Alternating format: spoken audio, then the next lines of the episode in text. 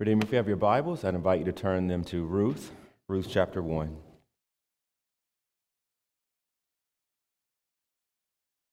We'll be looking at Ruth 1, verses 7 through 18. So Naomi set out from the place where she was with her two daughters in law, and they went on the way to return to the land of Judah. But Naomi said to her two daughters in law, Go, return, each of you, to her mother's house. May the Lord deal kindly with you as you have dealt with me and with the dead. The Lord grant that you may find rest, each of you, in the house of her husband. Then she kissed them, and they lifted up their voices and they wept. And they said to her, No, we will return with you to your people. But Naomi said, Turn back, my daughters. Why will you go with me? Have I yet sons in my womb that they may become your husbands? Turn back, my daughters, go your way, for I am too old to have a husband. If I should say I have hope, even if I should have a husband this night and should bear sons, would you therefore wait till they were grown? Would you therefore refrain from marrying? No, my daughters, for it is exceedingly bitter to me for your sake that the hand of the Lord has gone out against me. Then they lifted up their voices and wept again. And Orpah kissed her mother in law, but Ruth clung to her. And she said, See, your sister in law has gone back to her people and to her gods. Return after your sister in law. But Ruth said, Do not urge me to leave you or to return from following you. For where you go, I will go, and where you lodge, I will lodge. Your people shall be my people, and your God my God. Where you die, I will die, and there I will be buried. May the Lord do so to me, and more also, if anything but death parts me from you. And when Naomi saw that she was determined to go with her, she said no more. Amen. Let's pray. Uh, Lord, uh, thank you for your word and for the way that you bless your people in worship. Thank you for not being a silent God. Long ago in many times in many ways you have spoken to us by the prophets and in these last days you've spoken to us by your son. And so we thank you that in christ all that you have decided to say to your people you've said and that your people need not look for new revelations but we need to turn our hearts back to your living word it is sufficient it is powerful it is alive, it is active, and it works. And so, Father, I pray that for this moment in time, that your word would work and that your people would be changed. And this would result in your glory and your honor. I pray this in Christ's name. Amen. So in 2017, ESPN did a tribute video for veterans and it was a ton of videos edited and spliced together and it was shown on SportsCenter and on the video there's uh, a teenager who gets to throw the opening pitch at what appears to be a major league playoff game. On that video there's another family who uh, gets the privilege of coming on the field at Williams-Brice Stadium. Um, and when they get to the field, uh, there's a video that, that showed on the Jumbotron for everybody watching. Now, here's the pivotal moment in those videos the teenage girl throws the pitch, and the catcher catches it, but he takes his mask off, and she sees that it's her father who's been at war. And you see it on her face. Like there is just complete silence. And then her mouth opens up. And then she starts to run for home plate to hug her daddy. That family on the middle of the football field, on the video, it's a video of their father and he appears to be in the Middle East and he records this video and he says, I love you and I wish I were there with you and I'll see you soon. And then right after he says that, the, the, the crowd claps. And then he walks out of the stands. And as soon as his family see him, like you, they're just shocked, they're, they're surprised, and they run to their dad. Now, why? Why is it hard to look at those videos and not tear up? Empathy, compassion, gratitude, all of those things are kind of going on there. But I think beneath that, there's a desire in our hearts to be surprised. We want the normal ebb and flows of life in this world to pale in the back. We want to be surprised by beauty. We want to be surprised by love. We want to be surprised by reconnection. Here's a question that I want to put before you. If humans can coordinate this, where they're recording this video when this guy is in Iraq, when they're working with administration at a college to get this particular family on the field, when they are in cahoots with all the, the, the, military to make sure that that soldier arrives this day to be there for this surprise. If Major League Baseball can orchestrate all of these events for this soldier, for this family, for this teenager to surprise her, here's the question do you think God can do that? Do you think God can orchestrate and plan and work and execute and work out all the details to surprise his people? Or if you put him in a box, you wake up today, you go to work, you do your job, you come back home, you raise some kids, right? You just kind of get caught like in the on the treadmill of life, and life gets hard and kind of boring and mundane. Do you think God is a God who wants to surprise? That's what I think is happening in our passage. I got two points for you today, not three. I want to show you that the visit in Moab ends and it leaves Naomi bitter. And I want to show you that God surprisingly visits her and makes her life better. The visit in Moab ends and it leaves Naomi bitter. And God surprisingly visits her and he makes her life better. Now, I want to show you that the visit in Moab ends and Naomi is bitter, and that's in verses 6 through 14a. If you weren't with us last week, let me give you a, a couple sentence summary on what's happening in Ruth.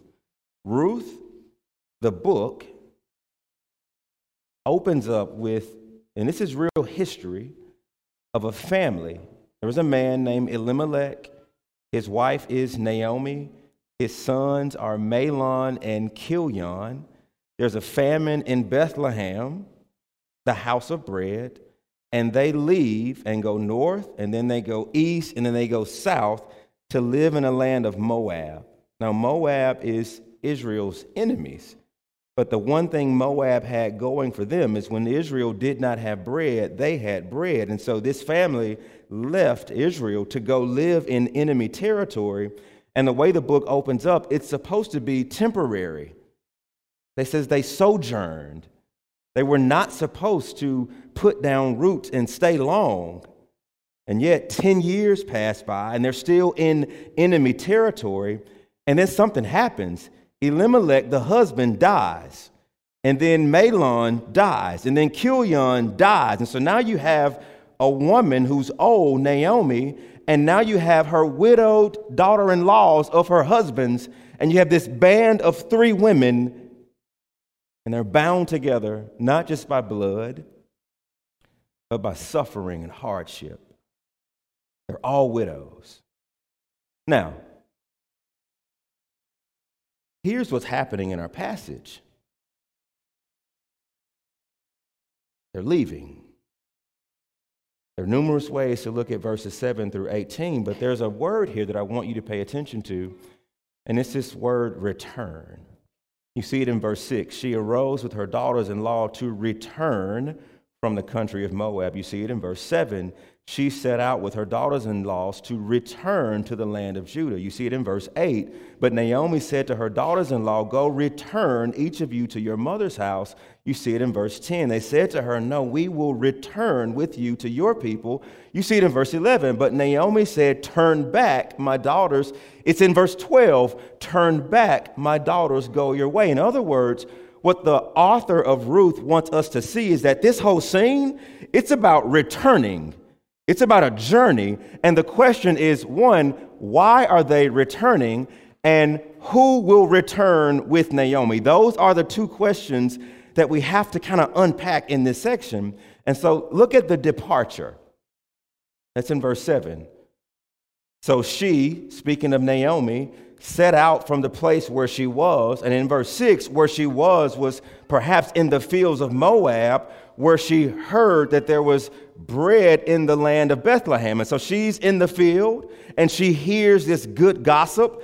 And, and verse 7 says, From there, like from there, she decided to leave. Now, it could mean that she's leaving Moab gen- generically, but I think there's a sense of urgency here.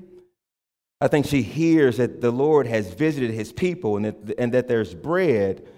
And from that spot in the field, she's like, I'm out.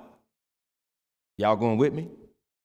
And so she goes and she gets her two daughters in law, and they decide to leave. So it appears that there will be three leaving Moab headed for Bethlehem. And then you get to verses 8 through 14, it's what I'm calling the bargaining. And that's when Naomi is trying her best to release her two daughters in law from following her. She's driving the conversation there. And she appeals to three things. She says, first, you have families that you're united to by birth. Notice she says, Don't go with me, go back to your mother's house, your mother's houses, which could mean that, that their fathers are also deceased. But the first thing Naomi appeals to is like, hey, you have a relationship that is even deeper than yours with mine. We're, we're united by marriage. You have families of origins that you are united to by birth. Go back to your mother's house. That's the first thing she tries to do. And then the second thing, she says, You're young. You can still go and find husbands in Moab, and you can still go and build your homes in Moab. Verse 9. And then she destroys any prospect that she can do anything to give them husbands herself. She says, on top of this, it's too late for me. I'm too old. And if I were to get married and were not perhaps in menopause, would you even wait that long to marry sons that I've birthed? And then you notice the three become two. Look at verse 14. It appears that Naomi prevails on Orpah. Notice what happens in verse 14. It says, Orpah kissed Naomi. And in verse 15, Naomi tells us that that, that was a parting kiss. Orpah kissed her and returned to her family and to the gods of Moab. Now, what's the reason they were leaving on the surface?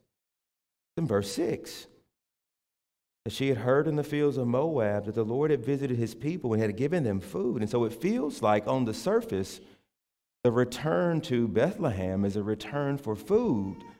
And Orpah is, she's like, all right, we got food in Moab. My mama in Moab. My potential to find a husband is in Moab because you can't have children. And so on the surface, it feels like Orpah is like making a very logical decision here. Carolyn Custis has a book on Ruth, and here's what she writes. The narrator intends for us to see how sensible Orpah is. She displays good common sense and does what anyone reading the story for the first time expects her to do. She weighs the facts and submits to her mother in law's counsel. She is only following the logical trajectory of the evidence given thus far. And she's doing what she's been told. She heads back to Moab. I want to make a case to you that Orpah is not the only one following human logic or common sense or the logical trajectory of evidence in this passage. I think Naomi is. On the one hand, she is acting in faith. That's what I talked about last week. She is in faith. She's hearing that there is bread, and so she returns. But I do think her faith is mixed with unbelief. Did you notice the contrast between what she pronounces over her daughters in law and what she says about herself. Did you notice what she says?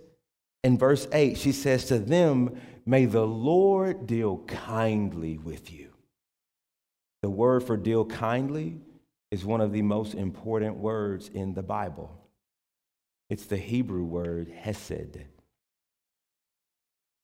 Gordon Clark has a 288 page book on one word. Who does that, right?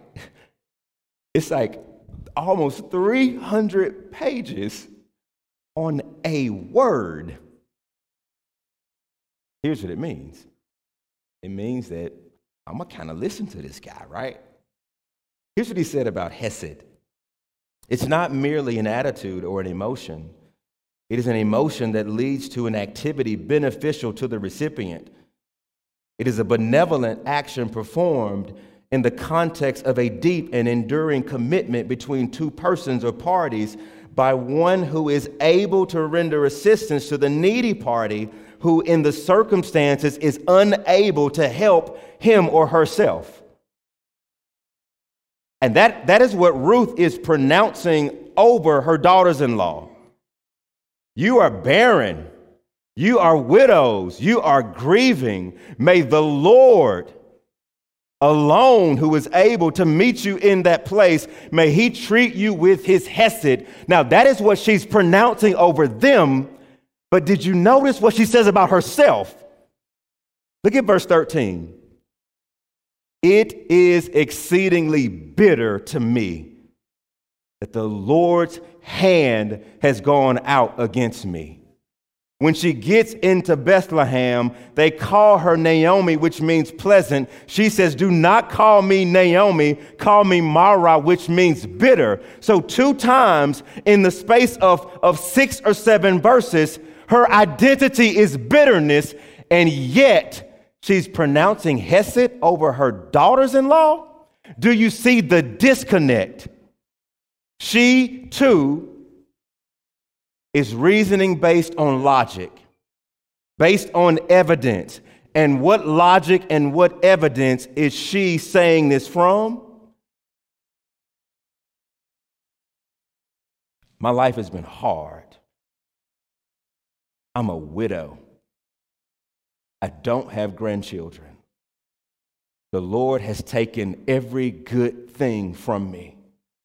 And because He's done that in the past, his hand is on me now, and therefore I see no future.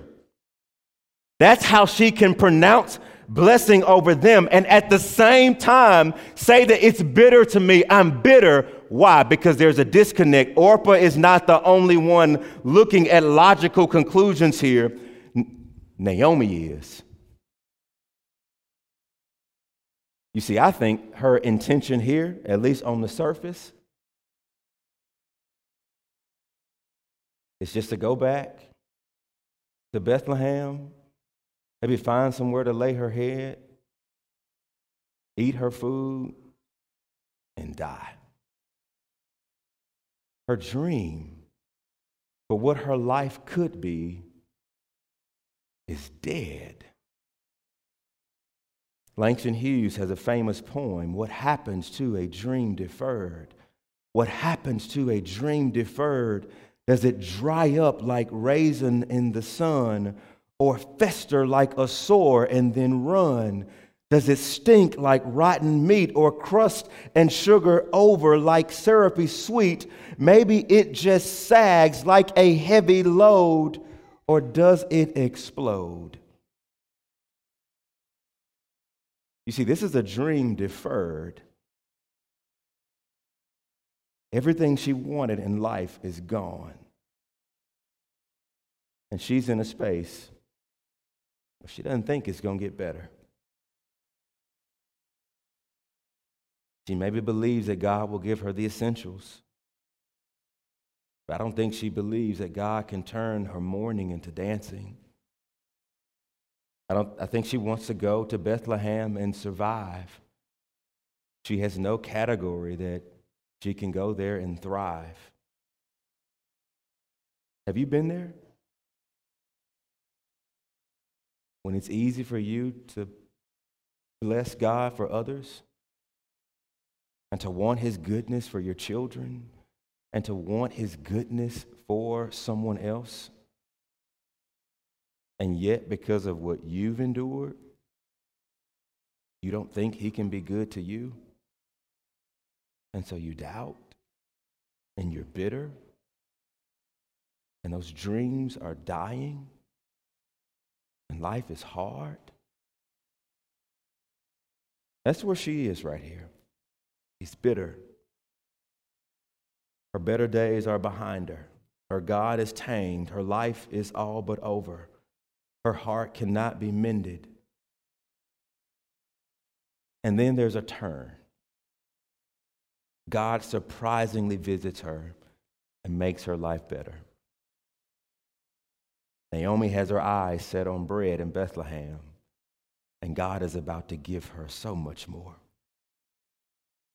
I want you to think about the contrast that's in the passage. Look at verse 14. It says that Orpah kissed Naomi but look at 14b. What did Ruth do? Ruth clung to her. That word for clung, it's the same word in Genesis when it says, A man shall leave his father and mother and cleave or hold fast to his wife, and they shall become one flesh. Ruth is saying, Baby, this is a, this is a covenant, not of marriage, but of companionship. I'm not going anywhere. You are stuck with me, Naomi. I'm going to be like that lint that's on your favorite black dress that won't go away. I'm going to be like your shadow. Wherever you walk, I'm going to be right there to your rear. I'm going to be stuck to you like white on rice. I'm going to be like those birds that you get when you play in the field and, and those little things that, that come off those plants that just stick to your clothing, which is actually a, a, safety mechanism. It helps those plants flourish, that they, they attach themselves to people or animals, and they want you to be the host. They want you to carry their seeds everywhere. And then when you brush, your, brush them off and scratch them off, a new bloom blossoms. That Naomi is telling, I mean, Ruth is telling Naomi, that that is the way it's going to be. You're stuck with me. I'm clinging to you.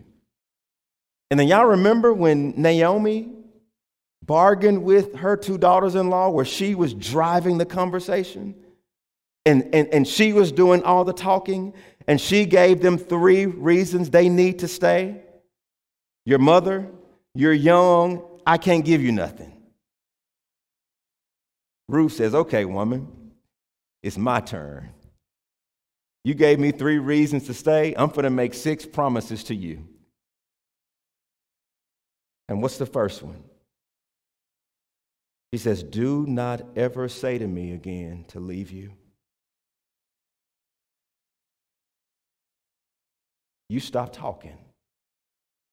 And you stop talking about me leaving you. Don't say it again. Kill that noise. Second, where you go, I will go. Same country, same city, we're going together. Where you lodge, I will lodge. Not only will I be in the same country or in the same city, but we're going to be in the same house. Whatever happens in the future, we're going to be dwelling together. Fourth, your people shall be my people. Not only the same city, same country, same house, but where are people at, right? You better get used to introducing me to everybody at the family reunions because I'm going to be there with you. I know I can go back to my mother's house, but I choose to come with my mother in law. Fifth, your God is my God. I'm not going back to the gods of Moab like my sister. I trust in the God that you ran from, the God, the God that you've been talking about, the God who has visited and has given his people bread because he's gracious and kind. I trust in that God who takes rebellion seriously, but also gives grace to his people. Six, and where you die, I will die. I will be buried next to you. In other words, life and death, the two of us are linked forever. And this is a big deal that not, not even death will separate us. That one scholar says that this is a really big deal in ancient Near Eastern worship. That for the Moabites, it mattered that you were buried in Moabite land so that the Moabite deities could bring you into the afterlife. And for Ruth to be saying, No, I'm going to be buried next to you in your land. She is abandoning every single thing she's learned about the gods of Moab. And then you get the icing on the cake. You remember when Naomi, may the Lord treat you kindly? Ruth says, Well, I got a may the Lord, I'm going to give to you. What's the may the Lord? Her may the Lord? May the Lord do so to me and more also, if anything but death parts me from you. This is called self imprecation. And it's fairly rare in the Bible about 11 times. It's a scholarly way of saying what Ruth is actually saying. May the Lord take my life if anything but death separates me from you. That this condition always relates to the future actions, either by the speaker or for which the speaker will take responsibility for. God may punish the speaker if the latter fails on his promise. If, on the other hand, the promise is kept, the self imprecation is revoked automatically. When the phrase is used in other Mesopotamian sources, there is a reference to a gesture used when one takes the oath. They would touch their throat, signifying, May my throat be touched if I don't do this. That is what Ruth is saying to Naomi. May God Himself put His arms around my throat and kill me if I ever abandon you.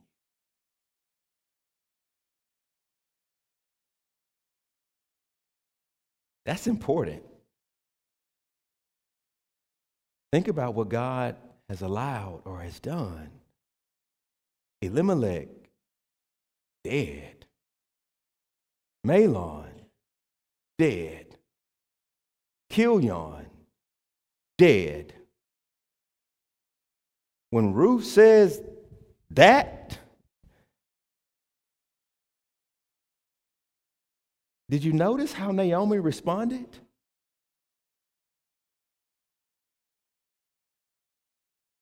When she saw that she was determined, she stopped talking. She shut her mouth. This is Ruth literally laying down her life. In life, my life is not mine, I'm with you. And if I don't keep that promise, I'm dead. See, I think Ruth, I think Naomi is surprised. I think she gets it. I think this is the silence, right? When the little girl sees her daddy sort of pull off the catcher's hat. And that, that, that first split second where it's just shock and silence. See, I think that's what's going on here. I think when Naomi hears this and hears these words, I think she's understanding something. That God is not just visiting Bethlehem for bread. Notice what verse 6 says. She arose with her daughters in law to return from the country of Moab, for she heard in the fields of Moab that the Lord had visited his people. You see, I think this is a divine visitation. This is God surprising Naomi.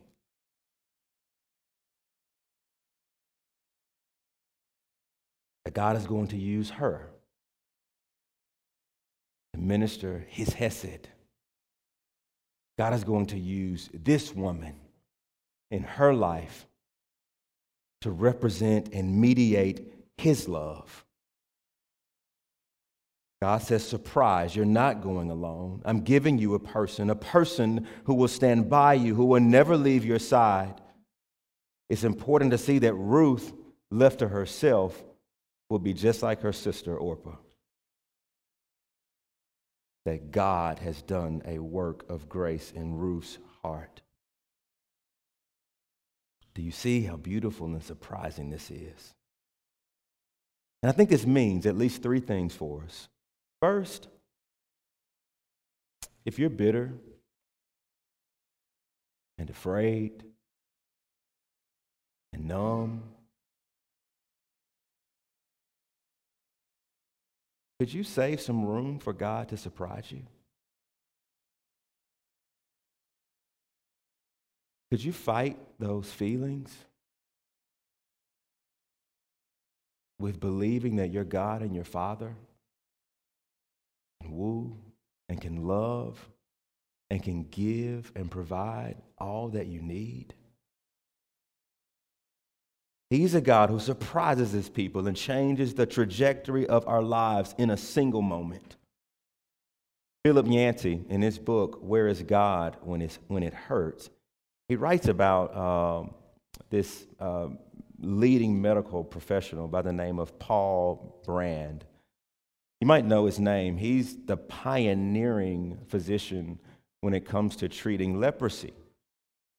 For a long, for, for thousands of years, we thought that leprosy um, was primarily about the, the rotting of the skin and the decaying of the tissue. And he actually proved that, that leprosy is so dangerous because it numbs pain. That for thousands of years, people thought that the d- disease itself caused ulcers on the hands, the feet, the face that led to infection and ultimately loss of limbs. But his research established that, that the tissue damage results solely because the body's warning system of pain has fallen silent. And so he talks about following leprous patients. He saw one man reach down into a fire to pull out a potato and the man felt nothing. a potato had fallen in a fire. He saw another man out there working in the yard, and, and he had blood kind of gushing down his body because the shovel he was working with had a, a nail sticking out of it. And the man is working and digging and bleeding, and he doesn't feel anything. He talks about being with this kid who uh, tries to unlock this building and, and takes his padlock and, and tries to rip it off. And the, he, the kid gets the padlock off, but, but there's flesh like hanging and dangling and it's blood. And he realizes that, that what's happening here is they can't feel pain. And he, he couldn't get his mind around well, how is it that, that they're losing limbs and losing digits? And he followed, he, he went into a, a leper's colony where the lepers slept, and he realized that, that it was the rats. That the rats were coming in, and because they couldn't feel pain, because their bodies were disfigured, and because tissue was exposed, it was actually the rats that were eating their, their, their members off. And so then he came up with this brilliant idea that every person treated with leprosy must go home with a cat. I'm serious, you can go read it. I'm not making this up. In other words, he's a pioneer. And then he writes about one of his most famous patients and her name was Mary Verghese. And she wasn't initially his patient, she was his medical resident. One other resident wanted to impress Mary, and so he took Mary out for a drive. And as they're driving, they're behind this bus for miles, and the driver gets impatient. And so he decides he's going to pass the bus so that they could go and have their picnic. Well, he comes into the opposite lane of traffic. A car is coming. He thinks he's pushing, he's accelerated, and he's trying to veer back over in front of the bus. He thinks he's braking to get in front of the bus, but he hits the gas. He hits the gas, and the car goes over a ravine and down into an embankment. And he writes about Mary's face becoming so disfigured from cheekbone to cheekbone, that her legs lay there dangling, and, and, and Mary then had to be rushed to the hospital. And for months, they tried to see if she had sensation or feeling in her legs, and nothing was there. And so finally, Dr. Brand went to Mary. He says, Mary, I think you ought to take your medical profession seriously and continue your work as a doctor. And Mary's like, Are you nuts? Like, like, what are you talking about? Look at me. I can't walk. I can't move below my waist. And he writes about her spiraling into bitterness and despair.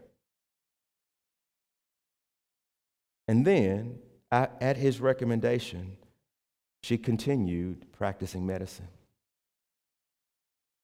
And the leprous patients whenever Mary was around.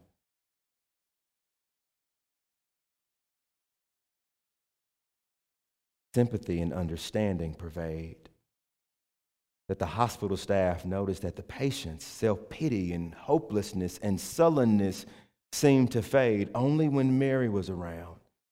The leprous patients whispered among themselves about the wheelchair doctor who was more disabled than they were, whose face, like theirs, bore scars. And she eventually learned how to do surgery from a wheelchair with her two hands. And one day, Dr. Brand met her rolling her wheelchair between buildings, and he asked her how she was doing. Here's what she said At first, the threads of my life seemed so tangled and broken but I am beginning to see the divine pattern in all of it. You get that? She sees the divine pattern. She found hope Rather than turning to the why of tragedy, she turned towards God and asked to what end she learned to trust Him to weave a new design for her life. And she went on to become the pioneer of physical medicine and rehabilitation in India and took charge of the first department of physical medicine and rehabilitation facility in India at the Christian Medical College. Do you believe that your God can weave a new pattern, a new design. The book of Ruth says yes. Secondly, Hesed is an innate characteristic of God, and it's rooted in his divine nature. In men, Hesed is the ideal, but in God, it is the actual. Here's what that means it means that if Hesed is ultimately found in God, if we're graced to see it carried out in other people, by definition, it demands that we look past people, right? Jay Z said, I'm not looking at you rappers, I'm looking past you. That's how we're supposed to look at this passage. We're looking at Ruth, but we got to look past Ruth. You got to hear, and here's what I think we ought to do with this passage. I think we need to make two substitutions. The first substitution is in Ruth's words, they're God's words or Christ's words. And in Naomi, who is the recipient, I think we need to insert ourselves. Ourselves when we become bitter, ourselves when we disbelieve. And here is what Jesus says to his people He says, Stop saying that I've abandoned you. Stop thinking that I will ever leave you. Where you go, I'm going. And where you lodge, I will lodge. And my spirit is not next to you, but he's in you. And my people are your people. My father is your father. And I'm your brother. And my spirit is your God. And we're not going anywhere. And when you die, you'll die in me. I've tasted death. You don't die apart from me. You die in the Lord, which means that when you leave this earth, you're coming home with me. And I'm going to surprise you with unimaginable joy. And I've gone to a cross. I've summoned all the curses I've absorbed all of God's wrath to give you all of this. That'll change us, man. When we reflect on God's goodness and his steadfastness and his sticking together with us foreverness, see Jesus here. Finally,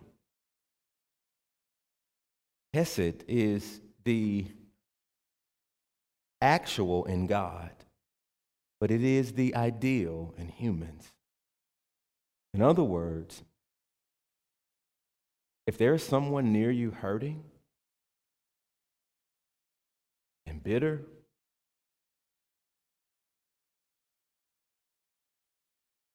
this is what God is calling us to be to draw near and to enter into it with them and to walk with them in this, that they might see the hope that is ours in Christ. That's my prayer for us, Redeemer. God did not just visit Bethlehem and give them bread. God visited Naomi and gave her hope. May that be true for us. Let's pray. Dear Lord, we bless you, and I do pray for those who might be embittered and hurting. Father, I pray that they would leave room to be surprised by you. Jesus, thank you for being and embodying this covenant loyalty that we see expressed in this passage. Make us a people that will journey with those who are bitter and hurting. I pray these things in Christ's name. Amen.